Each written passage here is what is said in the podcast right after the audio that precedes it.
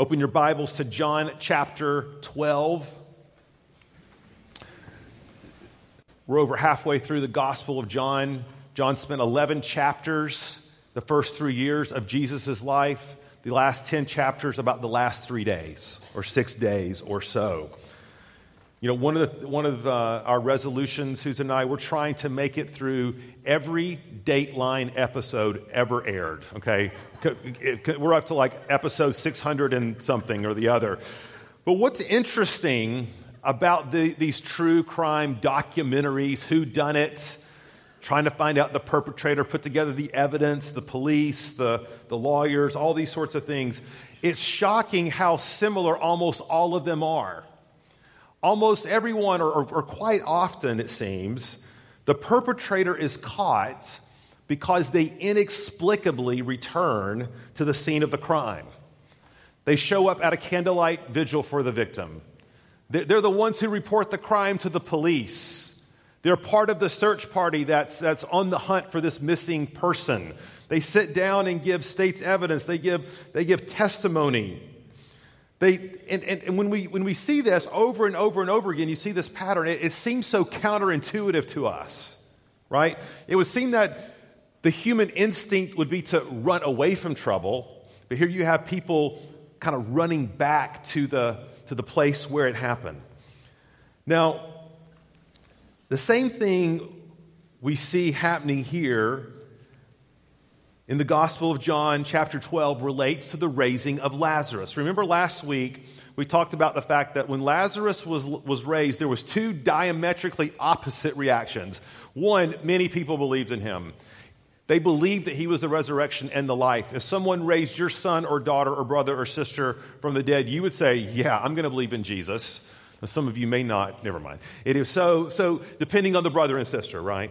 Well, many people believed. They were like, Yes, this is, this is Jesus. But we also saw this equal and opposite reaction where the leaders, they didn't dispute that it happened. Though they knew it happened, but they said, We have to put this down. We've got to shut this down now. We're putting the warrant out for his arrest. We're putting out an APB, so to speak, America's Most Wanted. If you find Jesus, report it to us because we're going to arrest him and we're going to kill him. Because if people start following him, then heaven knows that might be the end of us, and end of our position, and end of our status, and end of our power. That's where we left off last week. Yet, what we are going to find in our text this morning is that Jesus, from a human perspective, inexplicably returns to the scene of this miracle, the scene of this crime, knowing the danger that awaited him there, knowing that this is going to set in motion a series of events that will, that will end in his death only six days later. And we have to ask why. Why does Jesus do this? And as we're going to see, it has something to do with your worship and with mine. So I invite you to stand. We're going to read verses 1 through 11, if you can stand. And we'll dive in. So, six days before the Passover, Jesus therefore came to Bethany, where Lazarus was, whom Jesus had raised from the dead. So they gave a dinner for him there. Martha served, and Lazarus was one of those reclining with him at table. Mary therefore took a pound of expensive ointment made from pure nard and anointed the feet of Jesus and wiped his feet with her hair. The house was filled with the fragrance of the perfume. But Judas Iscariot, one of his disciples, he who was about to betray him, said, Why was this ointment not sold for 300 denarii and given to the poor? He said this not because he cared about the poor but because he was a thief. And having charge of the money bag, he used to help himself to what was put into it. Jesus said, Leave her alone, so that she may keep it for the day of my burial. For the poor you always have with you, but you do not always have me. When the large crowd of the Jews learned that Jesus was there, they came, not only on account of him, but also to see Lazarus, whom he had raised from the dead. So the chief priests made plans to put Lazarus to death as well. Because on account of him, many of the Jews were going away and believing in Jesus. Let's pray. Father, we pray that you would start to work your Holy Spirit into the fabric of our hearts, our hearts that are often so hardened and calcified and cynical and critical. Lord, we, we pray that we would taste and see anew this morning that you are good.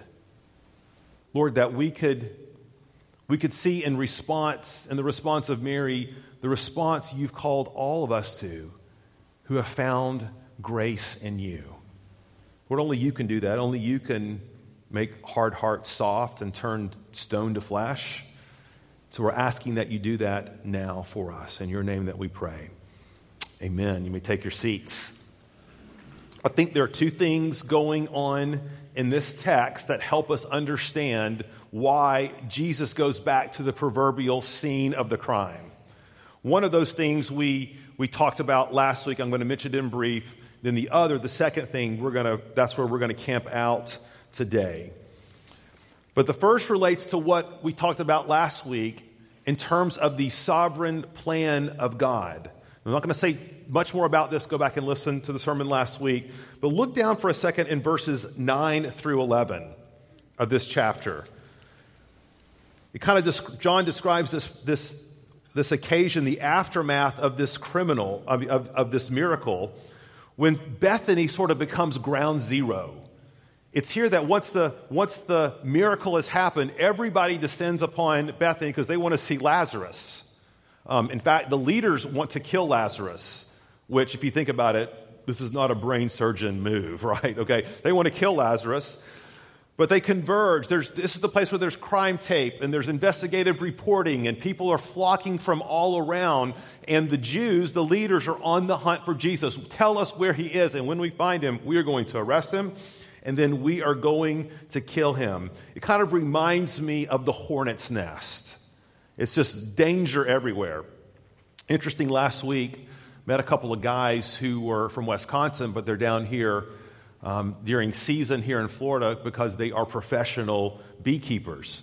And you didn't know we had a burgeoning beekeeping ministry, but we do.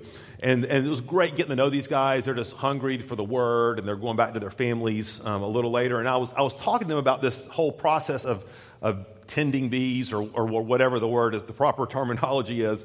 And I was asking them about their suits. Like, what do you wear? What's your, what's your garb, your getup? They said, oh, we don't wear any.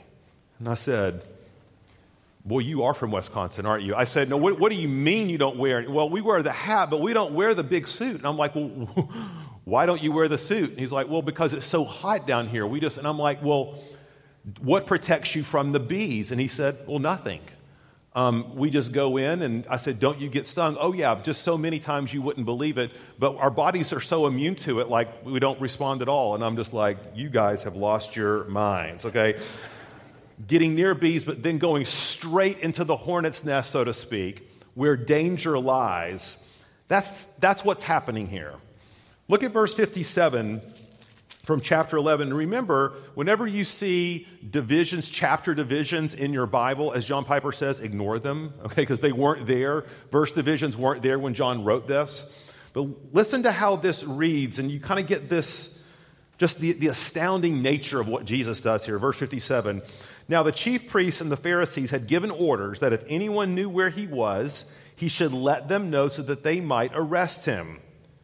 Six days before the Passover, Jesus therefore came to Bethany. They're seeking to arrest him, therefore. Because of this reason, he came to Bethany. See, what we learned last week, and really what we've been learning all through the Gospel of John, is that Jesus never does anything accidentally. Jesus has this whole thing planned out from start to finish. See, Jesus knows that by returning to Bethany, it's going to set in motion his certain death six days later. It is intentional, it is purposeful, it is deliberate, and it's completely consistent for the reason that Jesus came to earth, and that was to die to seek and to save that which was lost. He came, John reminds us in the first chapter, he's the Lamb of God who does what? Takes away the sin of the world. It, what John's gospel shows us from start to finish is that Jesus is sovereign over every aspect of life. He's sovereign over people, events, weather patterns, food, places, timing. How many times do we hear, hear John comment in this gospel? Jesus' hour had not yet come. Jesus was in total control from start to finish. His death was no accident. While the circumstances around his death, the murderous plot of Caiaphas and the others, was tragic, while Caiaphas and his henchmen planned evil, John takes great pains to show us, and we camped out on this last week, that God was in it, over it, under it, through it, all accomplishing and working out his good and sovereign and perfect plan. And it was a reminder to us as believers it is the same. While we may not always understand God's purposes, while we may not have great clarity as to where this is going and his plan, we know, we know he is absolutely in control. And some might respond by saying, Well, Pastor Paul, I just don't know if I could, if I could worship a God who's kind of like that sovereign, that in control. And my response is, How could you worship a God otherwise? What comfort is that to you? What comfort is that to me? To not know that God is involved in every intimate detail, guiding and directing, and that while we may not get the full picture, we can trust that there is one. And He is working and, and Again, this text over and over emphasizes that. Now, there's a second reason I think Jesus returns to Bethany, and this is the one we're going to camp out on for today. And it relates to what Jesus wants to show us. Okay, now what, what's interesting about, about this passage, and this will tell us how important this passage is, but in, Ma- in Matthew 26, which is the parallel account of this story. Okay, it's found also in Mark, also in Matthew. In Matthew, it tells us that what this woman did, Mary, will be remembered for till the end of the age. That's what Matthew 26 says. What Mary does will be remembered till the end of the age, and we're studying it this morning as a fulfillment of that promise. So, whatever it is that God wants us to get from this, what John wants us to get from this. It's very important. And I think it has something, I don't think, I, I'm convinced it has something to do with worship. So, three points this morning. We're going to look at the worship of Mary, the apostasy of Judas, and then the words or response of Jesus. Okay, look at verse 1 the worship of Mary. John situates this for us. It's Passover.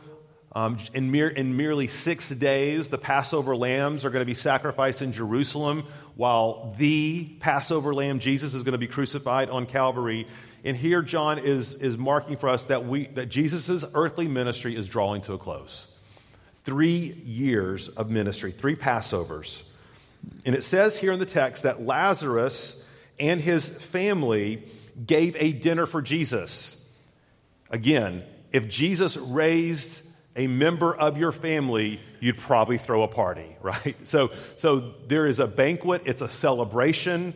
It's, it's the hardest to get, ticket to get in town. It's that sort of thing. People are coming from all over. Jesus and Lazarus are the guests of honor. What's interesting is the other gospels tell us that this feast was actually at the home of Simon the leper. Now, we don't know if Simon the leper was actually the father to Lazarus, Mary, and Martha, or he was a relative or just a close acquaintance. We don't know, but as John MacArthur notes, that had to make for some fascinating Denver conversation, right? I'm Simon, I was healed of leprosy. I'm Lazarus, I was dead, and I was raised to life. I'm Jesus, and I am God. Okay, I mean, like, it's, it's, you have to admit, this is like, this is so good. Verse 3, it tells us that Mary pulls out the ointment or the perfume. And, and depending on what your background is with ointment and perfume, you can read this in a specific way. I'm, all, I'm, in, I'm a child of the 70s, so I'm thinking about my sister's strawberry shortcake perfume. Ladies, you remember this? Oh, Like, I mean, just one whiff and it contaminates the whole house. Like, you were like out of there. This cheap sort of perfume might, might come to mind for you. But nothing could be further from reality in this passage. In verse 3, John reminds us that this is an expensive perfume. And saying this is an expensive perfume is like saying Bill Gates has a big bank account, okay? This, this is the real deal. It, he calls it nard or spikenard. It's a fragrant substance found only, only in the hills of, of northern India. It's rare, it's hard to get. It's, um, it takes time to sort of to sort of pull it together. It's an oriental spice. It had to be shipped over great distances. And Judas, and we'll get back to him, helpfully reminds us that this is worth 300 denarii, which is about a year's wages or 30 grand for that context. If you can think about that. It's about 11 ounces, so it's not a, it's not a ton of, of, and we don't know where it came from. We don't know if it was like a family heirloom, sort of passed down from generation to generation. We don't know. We, we think they were probably a very wealthy family, so maybe it was just something they had purchased and were, and were saving for a special occasion. It's kind of like having that bottle of Chateau Lafite 1869 that you pay $230,000 for, right? Okay, that, that thing is something so valuable you wouldn't want to ruin it by actually drinking it, all right? That's, that, that's the paradox of it. Yet, she's bringing it out now. Now, it doesn't give us all the details, but I could just imagine that Mary pulls this out, this this expensive perfume, this ointment. She's kind of, no one really sees her. There's people reclining around the table. Their feet are stretched outwards. There's, it's a big party. They're reclining on their elbows. And she come and breaks open this jar. And no one is really tuned into it until, look, but look at the verse. And guys, this, John speaks, does he not, as an eyewitness? I, I love the Gospel of John. When it says that the house was filled with the fragrance of the perfume. That's just the kind of stuff, if only you're there, that you really know. And I imagine at that point, as the fragrance begins to overtake the house, and we're talking about that glorious fragrance. We're talking about, you know, when you walk into Thanksgiving dinner and you just smell you just smell it coming out or you drive by whole foods and you smell four rivers barbecue that is the goodness let me tell you and you're just like I, i'm i'm just breathing it in I can imagine Mary breaking open this ointment and the smell taking over the house and just sort of quiet coming over the gathering because they know something really, really impactful has happened. Everyone stops, and then Mary does a very strange thing. She begins to pour it where? On Jesus' feet. I don't know what your response is when you hear that. It's kind of like taking that $230,000 bottle of Chateau Lafite and then like opening it up and serving it at your FSU tailgate in Dixie cups, okay? It still tastes good, but it's kind of like, that's kind of what? A waste, right? It's a waste, and this is what everybody says. It says in the other Gospels that in Matthew and Mark that all the disciples, as one sort of rose up and said, What are you doing? Here it has Judas sort of speaking on behalf of the disciples, and you can see it written all over their faces. This is a waste.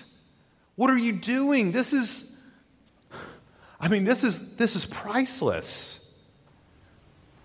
What are, tell this woman to, what, oh my gosh, she has committed the social and financial, sociological, familial faux pas of all time on his feet, Mary?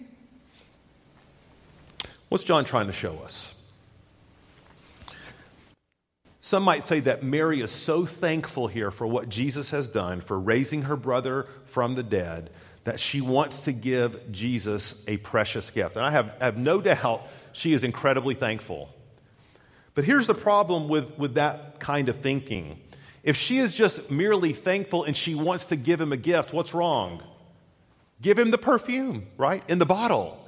It's worth more there than it is on his, on his feet, for heaven's sake. But I don't think Mary had in mind so much a gift as she did an anointing. See, Mary wasn't giving Jesus a gift because she was thankful. Mary was anointing Jesus because she was worshiping. She recognized Jesus for who he really was the Son of God, the resurrection and the life.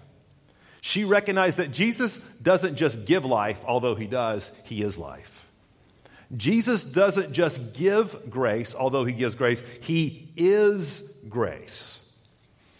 In the other accounts in Mark and Matthew, it has Mary putting this ointment, this, this perfume on Jesus' head. It's likely that she most, most likely put it all over his, his body, his head, his, his garments, his feet. But John chooses to focus, and, and the reason they do that, by the way, is they want to they want to symbolize Mark and Matthew do this idea of Jesus' anointing as a king. Okay, it's about it's about it's about Jesus in that regard, his kingship, his he's he's Lord. But here, it shows Mary putting it on his feet. And the whole idea, and, and, by the way, we could do a whole other study sometime when we get to John 13 about the washing of the feet, but it's clear that John is focusing here on the response of Mary to the grace of God. Mary's response after coming face to face with He who is the resurrection and the life. He who gives grace, he who gives mercy, is one of utter and complete humility. It's one of absolute submission. She is, and this is not exaggerating, pro- laying prostrate out on the ground. And she's pouring this, this expensive, she's pouring, she's pouring dollar bills, 30,000 of them, on Jesus' feet. She's wiping his feet with her hair, which was a very intimate, personable, familiar sort of act for a woman to do, to even let her hair down in public, much less to dry the feet off of her master. John is, is painting a really lavish picture here for us. She has experienced the lavishness of the grace of God she has come face to face with it and rightly understood all of us, if we were at that dinner, would be prostrate too. She's come face to face with the living God. And she has said, Lord, have mercy on me. Here's a question for all of us. All of us upper middle class, Anglo Saxon, Killearn living group here primarily. What sort of response does the lavish grace of God evoke from you? What sort of response does the lavish grace of God evoke from me? You may say, oh, but, but Pastor Paul, that, that's not me. I, I'm just an unemotional type. I'm very logical and I like spreadsheets and graphs and, and charts and I love theological books and theological categories, but, but I'm just an unaffected kind of guy or lady. I don't, I don't get into that emotional kind of stuff unless, of course, I'm at a football game, then absolutely, right? Or I go to a concert or a movie or a comedy show or find out I'm going to Disney World. I'm, I'm, I'm going hunting. I mean, besides all those other things where I'm very emotional, I'm just not an emotional person. Because emotion and our affections, they aren't the problem. Our problem is not that we don't know how to feel. The problem is that our hearts are dull. See, this is a picture of a lavish, over the top, extravagant response because Mary sees the lavish, over the top, extravagant grace of God in her life. How about you? How about me? How does this impact our worship? I want to talk about that for just a couple minutes.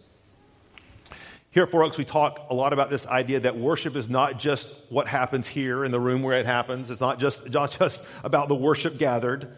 It's also about worship scattered, how we live our lives. Romans 12, 1 and 2 say, Therefore, offer up your bodies as living what? Sacrifices. holy and pleasing to God because this is your spiritual what? Act of worship. So, really, everything that we do is a matter of worship. In God's economy, there is no segmentation. There is no secular over here and sacred over here and public over here and private over here. It all belongs to Him. All of you, all of me, all of us. How does the extravagant grace of God shape your worship and mine as it relates to things like our priorities, our hobbies, our hospitality? See, when, when, when people have been, have been gripped by the extravagant grace of God, they want to be hospitable. They want to serve. They want to give. You see, if we find in our lives that our external worship, our worship scattered, is shrinking, it is small, that our lives are sort of built upon ourselves and serving our own needs and not looking outward towards others and towards God's kingdom, it's probably a pretty good indication no matter how much we say we understand the grace of God, something, some synapse is not firing somewhere. How does it impact your worship scattered. This idea of the extravagant grace of God. We say that worship is all life, and that's true. It's more than what happens here, but here I'm talking about on a Sunday morning, but it's not less. Let me say a couple of things about that. Don't take from this text that what Pastor Paul is really talking about, what Jesus is really talking about in terms of responding in worship, is that you must raise your hands or have some kind of public display of outward emotion. I'm not necessarily saying that, but I could be saying that. I could be. That's, that's, that's between you and God. We know it's not a litmus test, but at the same time, the person who, who is unaffected by singing the truths of God, by, by listening to His Word, by fellowshipping with His people, something is, dis, is mm, something is not connecting in understanding the extravagance of God's grace. What's your approach to worship? What's mine? Do, are we intentional? Are we purposeful? Are we on time? Are we engaged? Do we come at all, besides the one out of four Sundays that many evangelicals now attend? And you may say, Pastor Paul, this is like, that's a cultural issue, it's a sociological issue, and we're scattered as people, and we have money, and we travel, and we do this, and there's so many options. Guys, let's be honest about something. We do what we want to do. We have a God problem. David Wells is one of my favorite theologians. His books are on our bookstall. Go grab some after this is over. Even if you still want, it'll be okay. All right, God will, God will love you anyway, but I, I would love to get those in your hands. Here's a great, great quote from David Wells, which I think perfectly captures the issue that we face as a church, in our culture, in our society.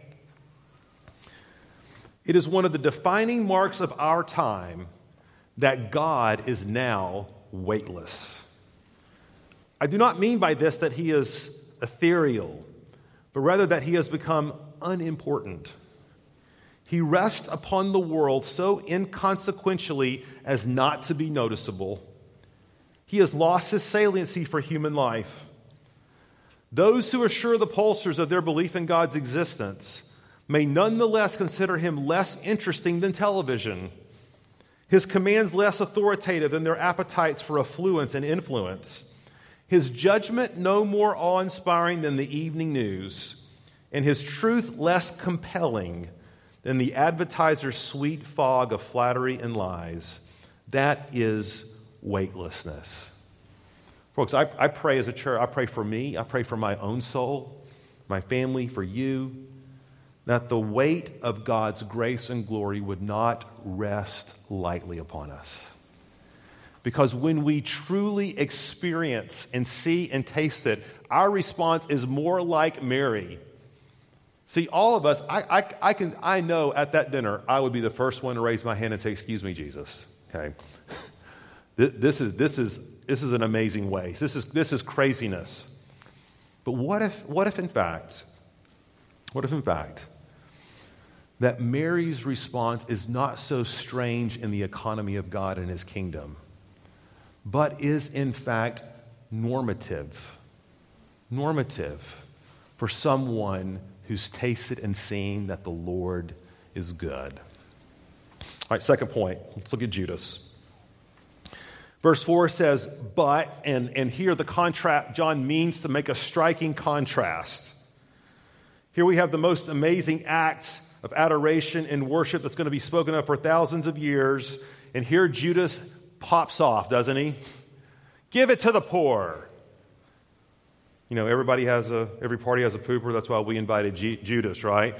Judas did not know how to leave a tender moment alone. Give it to the poor.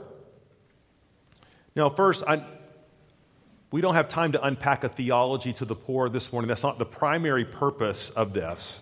But understand something in Jesus' response that when he, tells, when he tells Judas, the poor you will always have with you, don't mistake that to, to, to mean something pro or con for the way we care for poor people. I would say that in, inerrant in that passage, inherent in that text, is the expectation that the church will care for the, the poor. That, that it's to be part of the church's mission. And the disciples surely understood it this way. Acts 6, 1 Timothy, 2 Tim, 1 Timothy 5, we can see examples all across the New Testament. This was part of the heart of the, of the, the church of Jesus Christ. What John is pointing to, rather, is the response of Judas what was going on inside for him. Two things. One, John makes it clear, is clearly hypocrisy. Judas is a thief. He wants, to, he wants money, he wants to steal it. He wants to sell this for 300 denarii so he can take his 10% off the top, which is what he had been doing all through Jesus' ministry. In fact, materialism and greed had so consumed Judas that not getting this money, Matthew tells us what, is, what does Judas do immediately after this story? He goes and sells Jesus for 30 pieces of silver. He doesn't get his 30 grand, but buddy, he's going to get his $1,000. That's how much it's worth. It's a reminder to us, again, of the nature of unbelief. See, Judas had attached himself to Jesus because what he perceived Jesus could do for him. He would give him power and status and wealth and sit at his right hand. But when it becomes clear in these passages that Jesus has no intention of doing that, in fact, Jesus is going to Jerusalem to die, Judas says, I'm out of here. I'm out of here. And guys, that's one of the things that John is warning us about. Typified by money, which can represent any number of things. God, I'm in this with you because of what you're going to give me in marriage, or what kind of parent you're going to make me, or how much success you're going to give me in my job, or how much wealth in my back pocket, or, or whatever that thing is for you.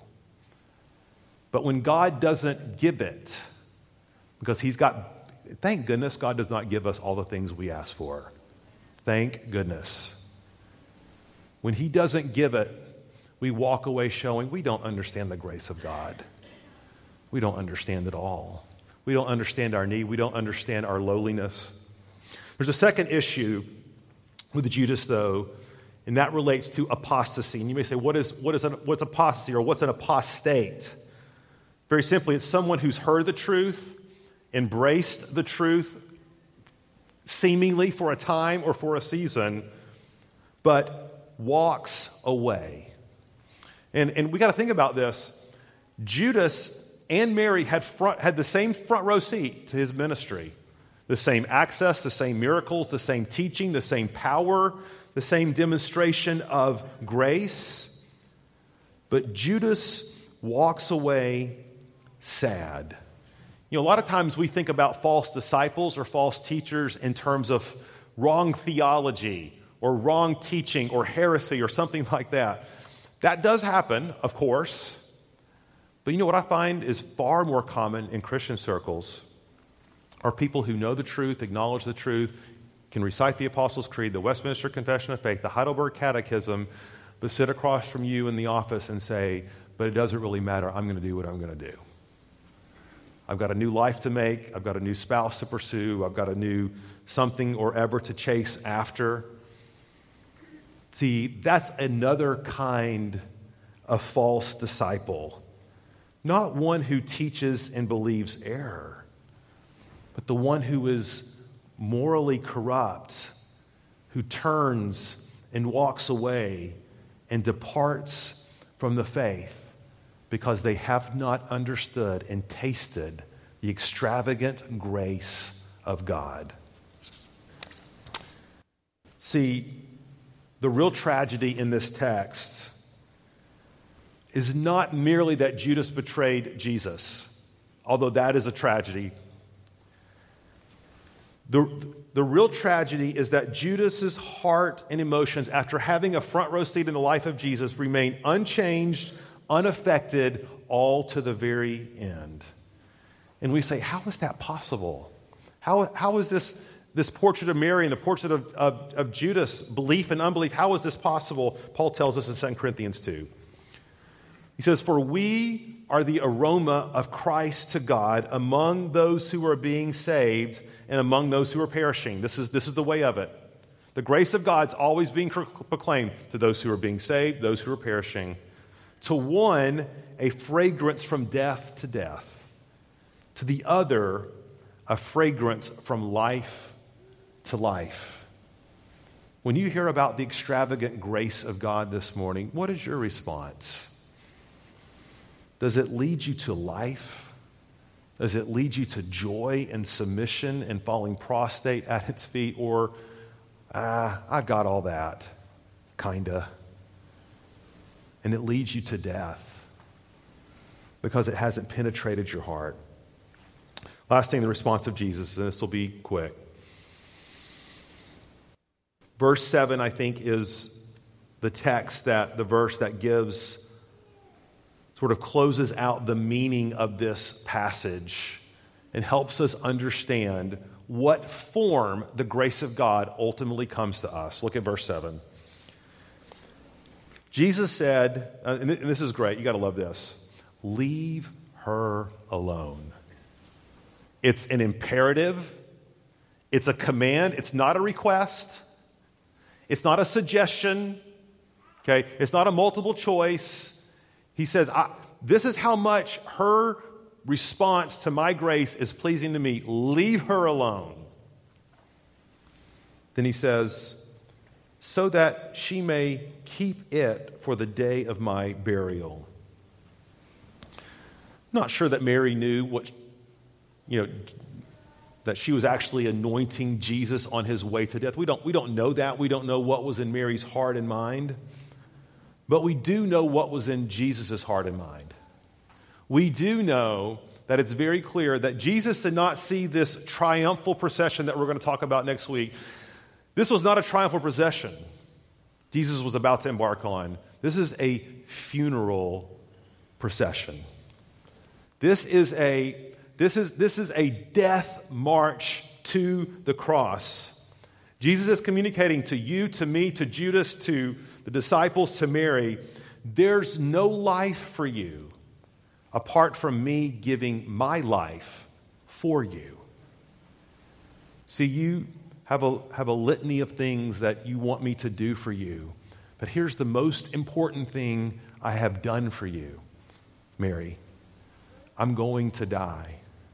And I'm taking your gift and I'm appropriating it as an act of service so that one day when I rise again, you'll look back on this. You'll say, Oh, that's what I was doing. Of course. Of course. The grace of God is found in the cross of Jesus Christ. What's your response today to the extravagant love and grace of Jesus Christ?